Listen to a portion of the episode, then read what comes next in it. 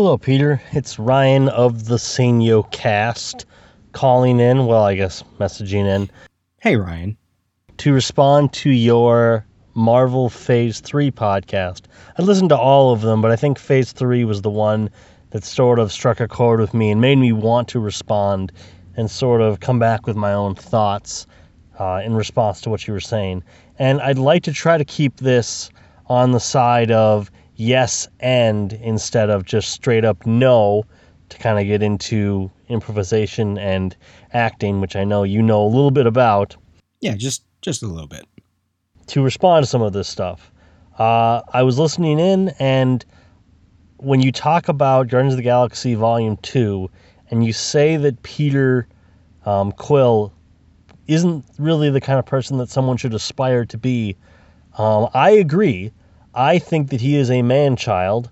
I think that that was something that was acceptable in Guardians of the Galaxy one, when all the characters were sort of portrayed as anti-heroes who were slowly becoming this group of, of heroes. But I would have really expected a little bit more growth going into Volume two, even though there seems to be an implication that there wasn't a lot of time that passed between Volume one and two. Yeah, that's a good point. I think the creators even said that Volume two takes place just weeks, maybe a month, but not long after Volume one. So yes, you are correct in that. That's a good point. Unfortunately, I don't know that that's something that necessarily an audience is going to pick up on, especially a young audience. So I do see the problem. A young audience looks at Peter Quill. He's, you know, the handsome, good-looking hero, um, and you are expected to want to be like them.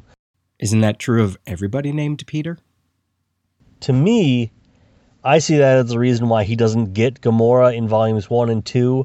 He hasn't learned to become, you know, a self-sacrificing, um, trying to think of the the word, but but he's he's just not becoming the, the hero he ought to be and the, the status symbol he should be. And that is a problem. Like I said, for, for somebody who's my age, I can recognize that he acts like a child.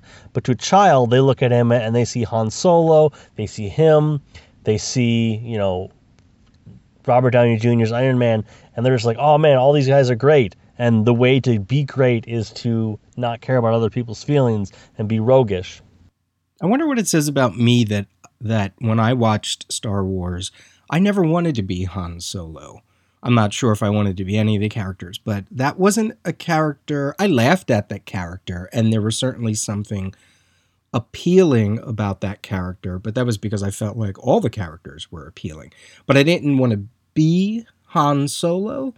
Um, you know, I don't, I wonder, I wonder if that just has to speak to um, me as a kid, seeing this adult act in a way that maybe I knew adults shouldn't act. I don't know. I don't know. It's kind of some, that was a, when you, when you mentioned that, uh, that kind of struck me as, oh, right. The roguish character, not always one that, um, I feel like I want to personify, personify, right? Like Gambit. I like Gambit. I don't want to be Gambit. I like Gambit though. Uh, and the same goes for Han Solo. So that's a, again, another interesting point. Um, the other part that I wanted to respond to is uh, your reactions to Thor three. Uh-oh. I get that um, you might have had a problem with Thor three, that you might not have liked the tonal shift, the the use of improvisation and whatnot. I can, I can feel you there. Um, I liked the movie, but I can see from a certain perspective that over time, I could find fault in what transpired in Thor three. I liked the experience of Thor three. I went to see it in a movie theater. I laughed out loud. Oh, I can totally agree with that. I, I can totally agree that if I had seen Thor Ragnarok in the movie theaters, the experience of it might have been, uh, I might have been drawn to it a bit more because of the communal aspect of watching something with an audience. Uh, so I don't take that away from anybody. I think I even said that in the episode where I, I mentioned I can certainly see why people like this movie. And what you just touched on there definitely makes sense. I had a good time. I, I appreciated it as a tonal shift away from Shakespeare in Space and into Dune. Okay, now that reference you're going to have to explain to me, because I've read Dune, I like Dune, I've seen the movie, seen the miniseries.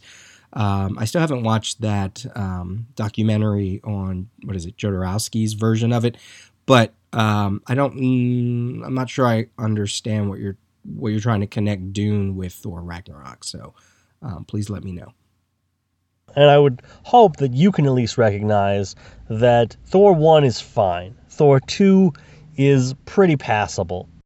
Yeah, Thor two is passable, but in what I was trying to do with the episodes in regards to connecting all the stuff that might lead up to Infinity War, there is a lot of stuff in Thor two that is very resonant. Um, the whole thing with the ether, you got the explanations of some of the Infinity Stones, if not all of them, the whole thing with the controller. So I think Thor two, in that sense, in mapping out the Marvel Universe in connection to Infinity War, it uh, probably speaks to that through line more than Thor one. And that in response to the way that Thor two went, Marvel correctly recognized that Thor couldn't stay in the same space he always did. I get that it became more like Guardians of the Galaxy. It might have become too much like Guardians of the Galaxy, just in response to, oh man, people love this, let's do more of it. I guess I've come to expect Marvel movies to have this, and you know what, I know I'm going to get slapped down for this, but to have this kind of like flatness in the way it's presented, not to say that they can't have a certain feel, but what I mean is um, sometimes the way the movie is made is not necessarily in direct connection to what the movie wants to get across as we go from movie to movie, from stepping stone to stepping stone. So I, so I think of something like Edgar Wright's um, Scott Pilgrim, and the way that movie was filmed Uh, definitely was integrated into the story, or I, or I should say the story made um, the making of the movie um, stand out. It made sense. But when I think of something like Ragnarok or Planet Hulk, well, maybe Planet Hulk, but Ragnarok, when I think of the story of Ragnarok, that's not the tone that I think uh, kind of feels like it should be in that that that story, right? When I think of the Walt Simonson stories from the early eighties, and and and and they were kind of rock and roll, and they were larger than life, but I didn't get this sort of quality. I, I, I don't know.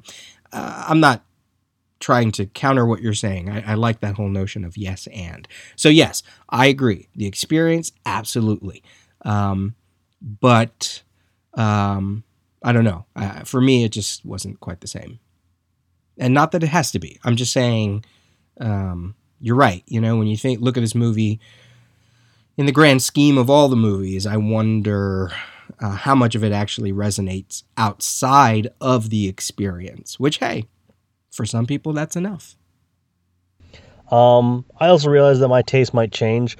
I think Spider-Man: Homecoming is fine, um, but I never want to watch it again.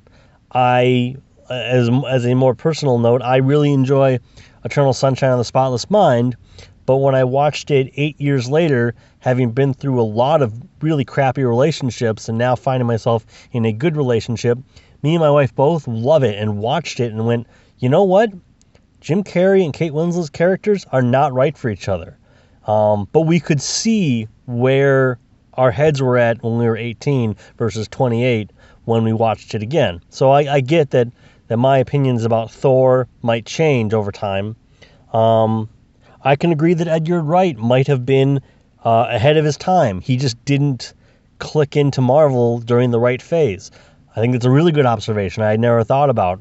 Thank you. Thank you very much. I had never heard of Taika Waititi before this, and afterwards I really want to go see Hunt for the Wilder People um, to, to see what other work he's done, because I, I get your impressions of him, um, that he's silly, that he's, you know, kind of a little bit obsessed with himself. Um, I understand that. Uh, I I would say, you know, maybe try going to see Hunt for the Wilder People or What We Do in the Shadows, because I liked What We Do in the Shadows. Uh, that was a pretty funny film. But once again, our taste might be different. I respect Thor Ragnarok. This is why I've gone on so long about it. I respect it as a soft reboot of the character, and I think it was it was needed.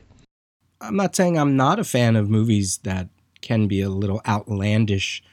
Um, you know, I, I brought up Scott Pilgrim. Uh, one of my favorite movies ever, in my top ten, if not my top five, is Better Off Dead. I love those movies um, by, uh, what's his name, Savage, something Savage, I think. Uh, Better Off Dead, One Crazy Summer. I'm a, I'm a huge fan of those movies. So I don't know. I think it's, uh, uh, you know, I like that they shook up the Thor universe. It was in need of that. So yeah, yeah, I, I agree with you on that. I've gone on a little bit longer than I was expecting. I I should have taken more concise notes. But I uh, love the show, obviously. And I hope that uh, you can appreciate this feedback, because if I've learned anything, feedback takes effort, and effort is hard. Talk to you later. Thanks, Ryan. I really appreciate that. And uh, thank you for allowing me to play your feedback and to have some fun with it. Uh, with some interjections here and there. Uh, this has been The Daily Rios, episode four twenty-five. If you have any feedback, by all means, send me an email at peter at TheDailyRios or voicemail like Ryan did. Feel free to find me on Twitter, Peter J. Rios, or drop a comment on the website at The Daily Rios dot com. Okay, short and sweet today. Talk to you soon. Bye.